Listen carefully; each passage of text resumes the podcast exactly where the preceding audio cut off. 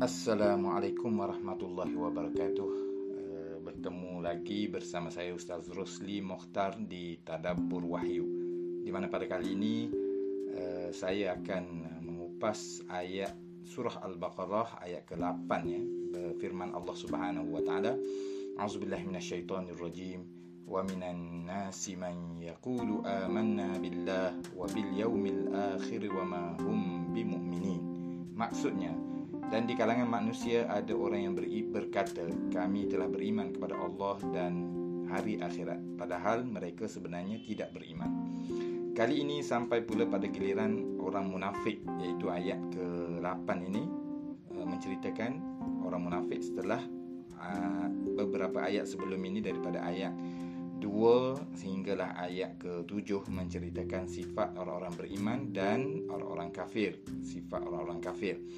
Ayat dalam ini tidak menyebut secara langsung bahawa mereka ini orang-orang beriman bermula daripada ayat 8 ini tetapi uh, sifat dan uh, gelagat mereka itu dapat menjadi bukti bahawa mereka adalah orang-orang munafik yang dikendaki dan disebut oleh Allah di dalam surah Al-Munafiqun. Kesamaan pada sifat mereka itulah yang menjadi bukti. Perkataan munafik disebut sebenarnya dalam Al-Quran sebanyak 37 kali dan ia menunjukkan tentang pentingnya kefahaman yang baik dan mendasar tentang tajuk uh, orang-orang munafik dan sifat-sifat mereka ini. Selain itu, tajuk munafik juga diletakkan di bahagian hadapan Al-Quran yang sekaligus memberi isyarat kepada pentingnya tajuk ini diberikan perhatian. Al-Quran sebagaimana yang kita ketahui merupakan kitab suci orang beriman dan Al-Quran sudah tentu uh, apabila memberi perhatian terhadap sesuatu perkara meletakkannya di awal iaitu dari sudut aturan Al-Quran itu sendiri ataupun dari sudut susunan Al-Quran jika sekiranya berlaku sudah tentu mempunyai makna yang tersirat dan jika difahami dengan baik oleh orang Islam akan memberikan kefahaman dan maklumat yang berguna dalam kehidupan seharian. Ayat ini uh, seperti yang telah kita bacakan sebentar tadi dimulakan dengan perkataan wa minan nas dan di kalangan manusia. Di kalangan manusia di sini ia memberi isyarat kepada keadaan yang tidak jelas sebab uh, dan di kalangan manusia. Ini kerana mereka yang dimaksudkan mengaku beriman iaitu orang munafik itu sendiri mereka ber, sebenarnya berada dalam keadaan yang tidak jelas. Jadi al-Quran juga menggunakan ayat yang tidak jelas di situ. Hmm, dalam ayat sebelum ini dinyatakan innal ladzina kafaru. Sesungguhnya orang-orang yang kafir secara jelas secara tegas kerana uh, orang-orang kafir itu sifatnya jelas Al-Quran mengambil kira kesenian bahasa tersebut. Dan gaya bahasa seperti ini akan banyak ditemui di dalam Al-Quran di sepanjang Al-Quran nanti di mana Allah memberitahu secara umum tentang kesalahan sesuatu pihak yang tidak dan tidak mengaitkannya dengan individu secara spesifik. Walaupun pada zaman Al-Quran diturunkan orang-orang munafik itu telah diketahui siapa mereka. Tapi Al-Quran menyebut sifat-sifat mereka ini antara satu pengajaran yang sangat penting lah dan sifat ini mahu diterapkan dalam diri umat Islam kerana uh, sikap yang sedemikian dapat menjaga sensitiviti hidup bermasyarakat dan tidak menggambarkan umat Islam sebagai pihak yang suka menuduh orang lain dengan berbagai tomahan. Uh, maka dalam menyatakan sesuatu kita menyatakan sifat dalam menyatakan peringatan, amaran maka diberikan uh, di highlight di situ sifat-sifat yang buruk bukannya orang-orang yang tertentu kerana ia akan menimbulkan berbagai masalah. Hal ini tidak bermakna umat Islam uh, perlu untuk berdiam diri ataupun disuruh berdiam diri ketika berlakunya penyelewengan dalam sesuatu keadaan. Tetapi sebaliknya uh, umat Islam disuruh untuk berhikmah dalam menangani sesuatu perkara agar tidak membawa kepada keadaan yang lebih buruk. Di mana Ibnu Ashur menjelaskan bahawa ketika Allah uh, mahu menerangkan bahawa orang munafik mengaku beriman uh, kepada Allah Subhanahu Wa Taala sendiri Allah Subhanahu Wa Taala menyimpulkan uh, perkataan beriman itu dengan man yaqulu amanna billah wa bil yaumil akhir. Dan di kalangan manusia ada orang yang mengatakan kami beriman kepada Allah dan hari akhirat. Iaitu keseluruhan tuntutan Islam itu disimpulkan dalam dua iaitu beriman kepada Allah beriman kepada hari akhirat. Hal ini memberi uh, isyarat kepada kita tentang bahawa uh, tuntutan-tuntutan iman yang lain itu dap, uh, ada terdapat ataupun terbit daripada asas beriman kepada Allah dengan beriman kepada hari akhirat. Contohnya beriman kepada Rasulullah adalah utusan Allah, beriman kepada Al-Quran adalah kalamullah, beriman kepada syurga dan neraka yang berlaku pada hari akhirat Allah dan hari akhirat. Ayat ini tidak menyifatkan orang munafik berpura-pura tapi sebaliknya mengatakan mereka itu mengelirukan tapi tidak digunakan perkataan berpura-pura kerana perkara ke perbuatan dan tingkah laku itu sedia diketahui oleh orang yang beriman. Apa yang menariknya ialah dalam ayat yang pendek uh, iaitu daripada ayat uh, sebanyak 13 ayat ini Al-Quran berjaya menyimpulkan sifat-sifat orang munafik itu dan jika dilihat sebanyak 20 ayat dalam awal surah Al-Baqarah Al-Quran berjaya memberitahu banyak perkara antaranya tentang jenis-jenis manusia yang terdiri daripada orang beriman, orang kafir dan orang munafik. Kemudian ayat-ayat Al-Quran ini telah memperincikan sifat-sifat orang beriman, sifat-sifat orang kafir dan sifat-sifat orang munafik. Mereka mengapa ataupun apakah faktor-faktor yang membawa kepada keimanan, kekufuran dan kemunafikan. Uh, walaupun ayat ini sangat pendek uh, sempat juga diterangkan perkara-perkara yang banyak seperti ini selain daripada itu ayat ini mengajar tentang adab dan melatih uh, orang Islam supaya berfikir secara mendalam. Kerana uh, ayat ini mengisyaratkan kepada orang ada orang yang mengaku beriman tetapi mereka tidak beriman. Iaitu mendedahkan kepada satu analisis uh, bahawa ada orang yang menampakkan sesuatu yang bukan pada hakikatnya. Oleh itu seorang muslim perlu melihat kepada tersirat dan tidak mudah tertipu.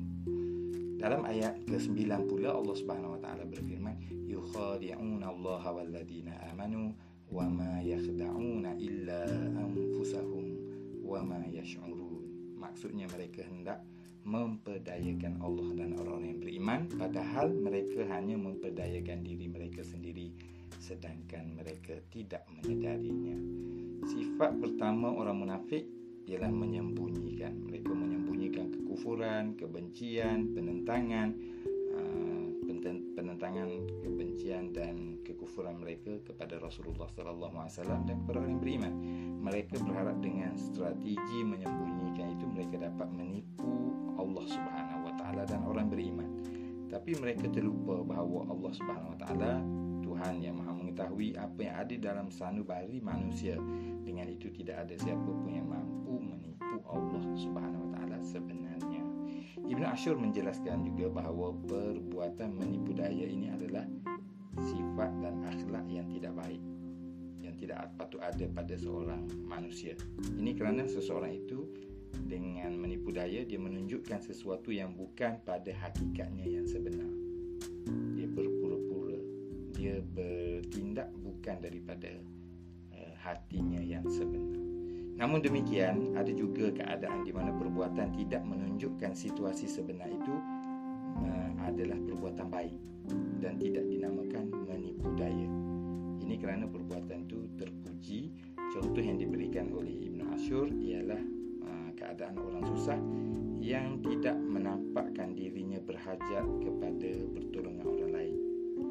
Dia tidak menunjukkan diri dia memerlukan walaupun pada hakikatnya sebenarnya dia memerlukan. Uh, keadaan ini adalah merupakan satu sifat mulia. Biarpun dia pada hakikatnya menyembunyikan sesuatu yang sebenar. Orang yang bersifat demikian dinamakan oleh Allah Subhanahu Wa Taala sebagai orang yang afif iaitu orang yang menjaga maruah dirinya dan kemuliaan dirinya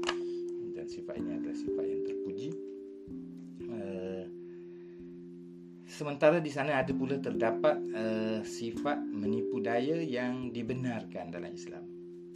Uh, antaranya ialah melakukan tipu daya dalam peperangan melawan musuh contohnya.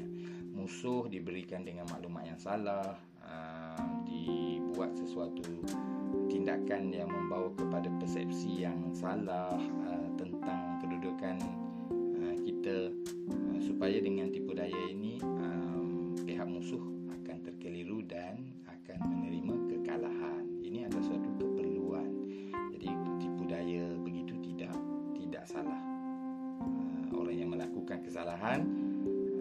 sebenarnya ada beberapa kategori, ada beberapa keadaan.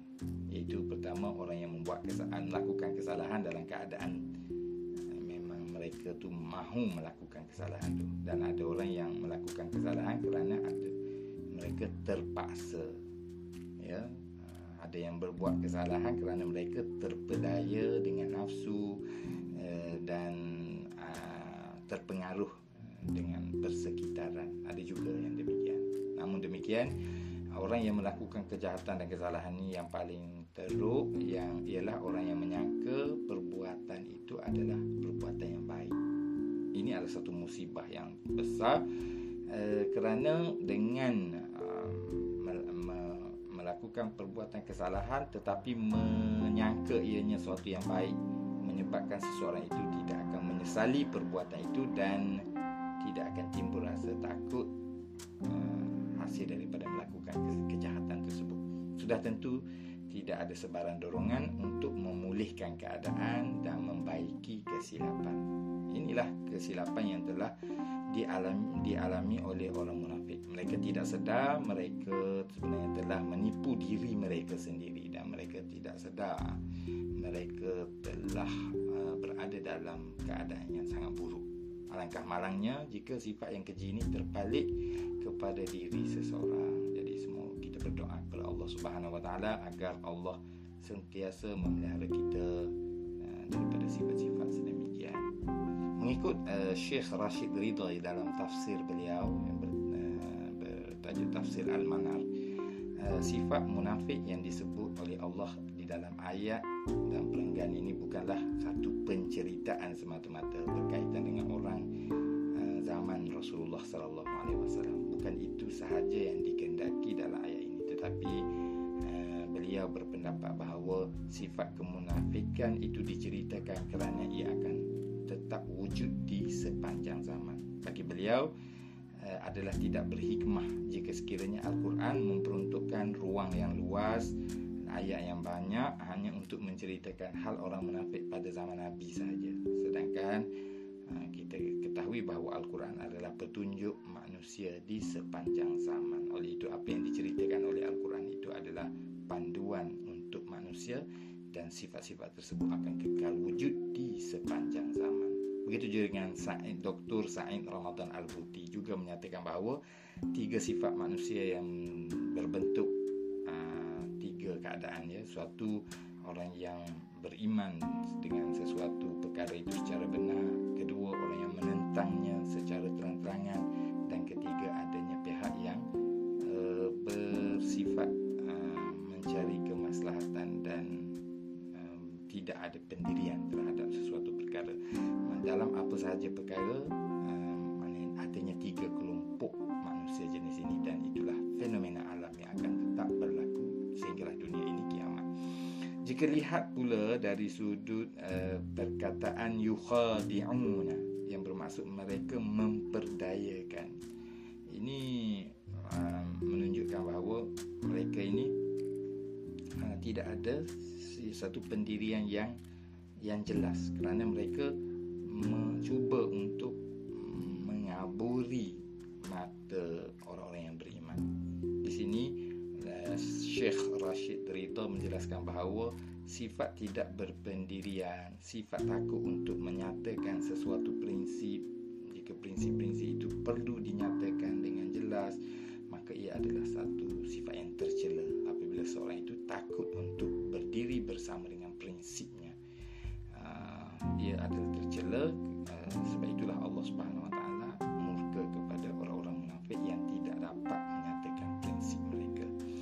mereka pula disifatkan sebagai menipu diri sendiri. Ya, orang-orang munafik dalam ayat ini juga menyifat uh, Allah SWT menyifatkan mereka sebagai orang yang menipu diri mereka sendiri kerana pada hakikatnya perbuatan seperti ini tidak memberi kesan apa-apa kecuali ke mencacatkan kepribadian diri dan menunjukkan kelemahan diri. Adapun untuk melemahkan Allah Subhanahu Wa Taala maka ia adalah sesuatu yang mustahil sementara orang yang beriman pula sentiasa Allah Subhanahu Wa Taala akan memberikan kepada mereka kekuatan maka perbuatan untuk menipu Allah dan orang beriman itu adalah perbuatan yang merugikan diri siapa sahaja yang melakukannya. Kemudian Allah Subhanahu Wa Taala berfirman fi qulubihim maradun fazadahumullahu marada walahum azabun alimun kanu yakzibun dalam ayat ke-10 di mana Allah Subhanahu wa taala berfirman yang bermaksud dalam hati mereka ada penyakit maka Allah tambahkan lagi penyakit itu kepada mereka. Dan mereka pula akan beroleh azab seksa yang pedih dengan pendustaan itu. Dalam hati orang yang tidak berpendirian itu orang yang cuba menipu Allah dan orang yang beriman itu ada penyakit sebenarnya. Mengulas tentang ayat ini Ibnu Ashur menyatakan bahawa keadaan ini dijelaskan bagi memberi jawapan kepada satu tindakan yang sangat pelik iaitu bagaimana mungkin seseorang itu mahu menipu Allah dan orang beriman. Perbuatan tersebut tidak dapat diterima oleh akal yang waras iaitu menipu Allah dan orang beriman menipu Allah sangat tidak masuk akal tapi mengapa mereka sanggup berbuat demikian. Pertanyaan itu terjawab apabila dinyatakan bahawa sebab mereka berbuat demikian adalah di atas faktor hati mereka yang rosak. Hati yang dimaksudkan di sini ialah pemikiran sebenarnya. Ini kerana perkataan kulub fi qulubihim marad di dalam hati mereka itu ada penyakit. Kulub secara literalnya dalam bahasa Arab bukan bermaksud hati dalam bahasa Melayu hati secara fizikal tapi bermaksud jantung-jantung ini kerana orang Arab menisbahkan perasaan dan pemikiran kepada jantung bukan kepada hati. Dalam bahasa Melayu pula uh, perasaan dan pemikiran dinisbahkan kepada hati. Walau apapun perkataan hati ataupun jantung di sini bukan merujuk kepada perkataan ataupun maksudnya yang zahir tetapi merujuk kepada pemikiran dan minda perasaan. Di mana pemikiran dan minda mereka itulah yang sakit maka mereka telah berakhlak dengan akhlak yang tidak sepatutnya. Jadi dengan itu ayat ini telah membuka satu perbincangan yang luas berkaitan hubungan perlakuan manusia dengan cara mereka berfikir dan menilai. Ayat ini juga memberitahu bahawa penyakit yang berada pada manusia ini yang berbentuk penyakit pemikiran penyakit hati penyakit perasaan ini ber, dia juga ada bertambah iaitu merebak daripada mungkin sedikit sakitnya kepada lebih lebih banyak. Seorang yang beriman sepatutnya lebih bijaksana berbanding dengan seorang yang tidak beriman.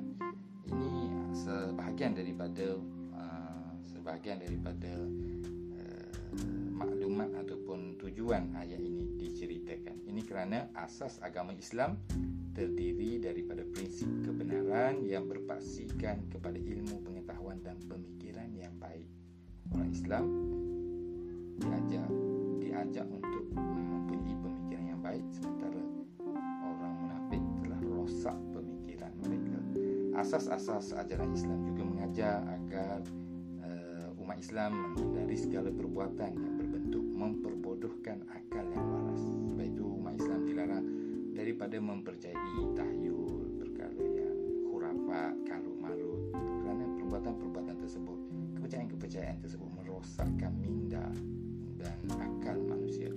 Sewaktu membuktikan tuntutan ini Ibnu Ashur membawa hadis Nabi yang bermaksud uh, seorang mukmin tidak disengat dari satu lubang dua kali. La yuldagul mu'minu min juhrin wahidin marratain uh, maksudnya seorang mukmin itu tidak disengat dari satu lubang dua kali.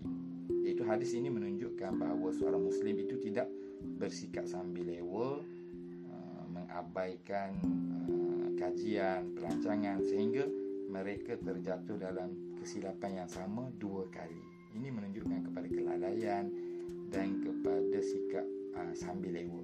Jadi ianya adalah satu yang ditolak oleh Islam. Ibn Ashur menegaskan bahawa hadis di atas menafikan sifat bodoh dari diri seorang Muslim yang sebenar. Seorang Muslim yang sebenar mestilah sentiasa bersifat cerdik dan mereka itu sentiasa men- mencari kebijaksanaan dan membentuk kebijaksanaan. Ibnu Ashur melihat bahawa hadis ini menunjukkan betapa sifat bijaksana itu sinonim dengan seorang muslim. Kemuliaan bagi beliau sangat berkait rapat dengan kebijaksanaan. Sementara sifat bodoh dan tertipu adalah sifat buruk yang bertentangan dengan sifat iman yang murni. Apabila ayat ini mengatakan fi qulubihim marad di dalam hati mereka itu ada penyakit apa yang digambarkan oleh kebanyakan uh, umat Islam masa kini ialah penyakit hasad dengki penyakit uh, takabur dan sebagainya. Uh, sememangnya itu sebahagian daripada penyakit hati tetapi uh, penyakit hati yang lebih penting ataupun lebih besar yang ramai ramai pula uh, orang yang kurang perasan tentang penyakit itu ialah penyakit bersifat penyelewengan dalam kefahaman agama. Itu tidak memahami agama meremehkan kerja-kerja memahami agama tindakan-tindakan ke arah memahami agama sedangkan itulah penyakit yang paling bahaya dan yang paling perlu diberikan peringatan jadi maksud Allah Subhanahu Wa Taala berfirman tadi dalam hati mereka itu ada penyakit lalu Allah menambahkan penyakit mereka. Ayat ke-10 ini menjelaskan bahawa penyakit hati adalah dari jenis yang merepak. Jika manusia umumnya mengetahui bahawa penyakit fizikal sifatnya merepak, maka berkemungkinan ada yang tidak mengetahui ataupun mengabaikan sifat penyakit hati yang sifatnya juga adalah merepak dan makin membesar dan makin uh, ber, makin kronik dan makin sukar untuk dirawat. Di dalam Al-Quran pula Tuhan tidak menerangkan tentang penyakit fizikal, sifatnya, bagaimana mengatasi punca penyakit fizikal tidak diberitahu oleh Allah Subhanahu Taala. Allah Subhanahu Taala tidak menyatakan ubat pada penyakit ini kena buat macam ni. Penyakit fizikal tidak diberitahu. Ini kerana Al-Quran lebih memberi fokus kepada sesuatu yang tidak banyak diberikan perhatian oleh manusia iaitu penyakit biasanya tidak memberi perhatian sangat untuk mengatasi, mengenali, merawat kurang ya. Oleh itu ini satu mukjizat Al-Quran juga iaitu memberi perhatian dan menyedarkan manusia tentang sesuatu yang mereka tidak beri perhatian. Selain daripada itu, seorang manusia akan segera bertindak menangani penyakit yang melibatkan tubuh badan fizikal. Manusia segera berubah mencari ubat dan menanganinya. Sementara persoalan penyakit hati sering diabaikan oleh kebanyakan manusia. Penyakit hati yang dirujuk kepada pemikiran uh, di sini merujuk kepada sikap sebenarnya sekaligus ayat ini memberikan penekanan kepada isu penyelewengan dalam pemikiran dan kefahaman. Kerana daripada situ lahirnya karakter manusia. Umat Islam masa kini agak mengabaikan kepentingan pemikiran yang murni dan tepat. Bagi kebanyakan orang, kesalahan hanya berkisar sekitar kesalahan dosa yang bersifat fizikal. Ini satu kelemahan lah dalam masyarakat Islam. Masyarakat mungkin cepat memahami dosa minum arak, dosa berjudi dan sememangnya dosa-dosa tersebut adalah dosa besar. Akan tetapi umat Islam masa kini sering meremehkan dosa yang bersifat kepercayaan. Contohnya kepercayaan tahyul, kepercayaan khurafat, uh, tidak memahami agama dengan baik, tidak memahami konsep ketundukan kepada Allah, tidak memahami konsep pengabdian kepada Allah Subhanahu Wa Taala yang akhirnya menyebabkan apabila seorang itu contohnya ingin bertaubat mereka hanya memberi penekanan kepada beberapa perkara dan mengabaikan banyak perkara-perkara yang Syekh Ibn Ashur menerangkan bahawa ayat ini tidak bermakna seseorang itu boleh berlepas tangan terhadap keburukan yang dilakukan kerana ayat ini menyatakan bahawa uh, dalam hati mereka itu ada penyakit lalu Allah menambah penyakit mereka. Ini bukan bermaksud Allah menambah maka Allah lah yang bersalah. Bukan demikian. Tapi sebaliknya ayat ini menggambarkan pen- bertambahnya penyakit hati mereka mereka itu disebabkan oleh diri mereka sendiri. Kerana ini merujuk kepada konsep apa yang berlaku kepada diri manusia adalah disebabkan oleh usaha mereka sendiri.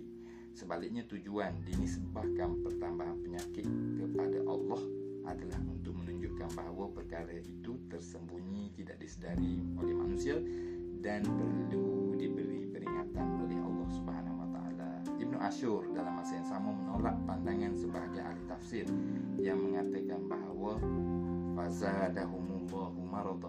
Firman Allah yang berbunyi yang bermaksud lalu Allah menambah penyakit mereka itu bersifat doa Nabi Muhammad sallallahu alaihi wasallam kepada orang munafik. Beliau menolak tafsiran sedemikian. Beliau menyatakan bahawa takwilan ini adalah satu takwilan yang jauh dan tidak bertepatan dengan penggunaan bahasa Arab yang baik. Kerana takwilan sedemikian mewujudkan pertentangan kerana Nabi disuruh untuk berdoa hmm, supaya manusia mendapat hidayah. Bukannya Nabi disuruh untuk melaknat ataupun mendoakan kepada manusia perkara-perkara yang buruk. Syekh Rashid Ridha juga di dalam tafsir beliau tafsir Al-Manar sewaktu mengupas ayat ini menjelaskan bahawa manusia boleh menjadi makhluk yang tersesat disebabkan kebodohan dirinya. Sedangkan pada makhluk yang mulia kerana pemikirannya kerana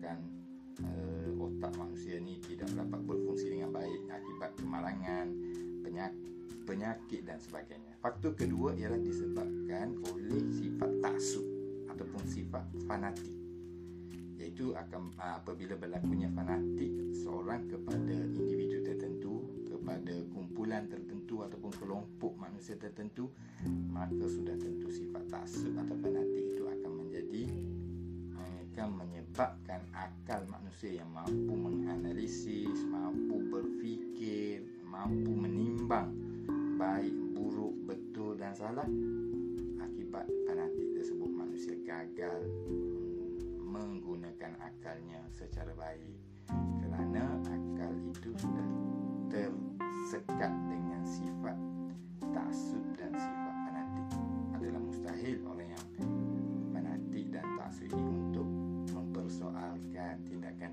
tindakan-tindakan orang yang mereka puja itu sebaliknya apa saja yang dilakukan mesti betul. Apa saja yang dikatakan mesti betul maka pada ketika itu akal sudah tidak berguna lagi kepada mereka. Dengan itu orang yang fanatik hanya akan menerima bulat-bulat